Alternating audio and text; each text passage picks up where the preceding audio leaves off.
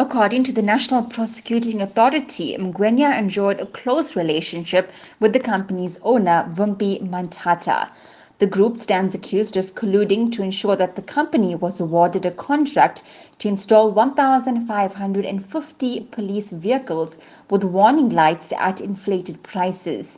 It's believed that during the procurement process, the accused ignored the competitive bidding process and committed SAPS to pay 191 million rand in favor of Manthata's company in exchange for benefits they received from Manthata.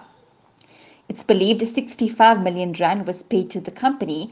Payment of another 22 million rand was stopped as a direct result of the work of investigators from the Independent Police Investigative Directorate who worked with SAPS and the Hawks.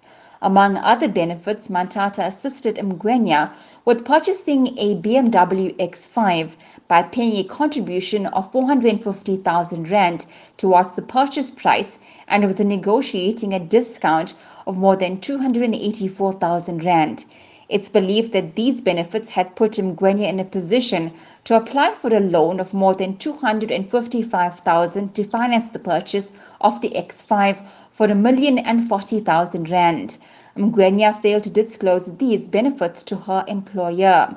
State Prosecutor Tilas Shabalala told the court that their investigation is complete and they are ready to begin with the trial. The matter is postponed to November 16th. Prabashni Moodley, SABC News, Johannesburg.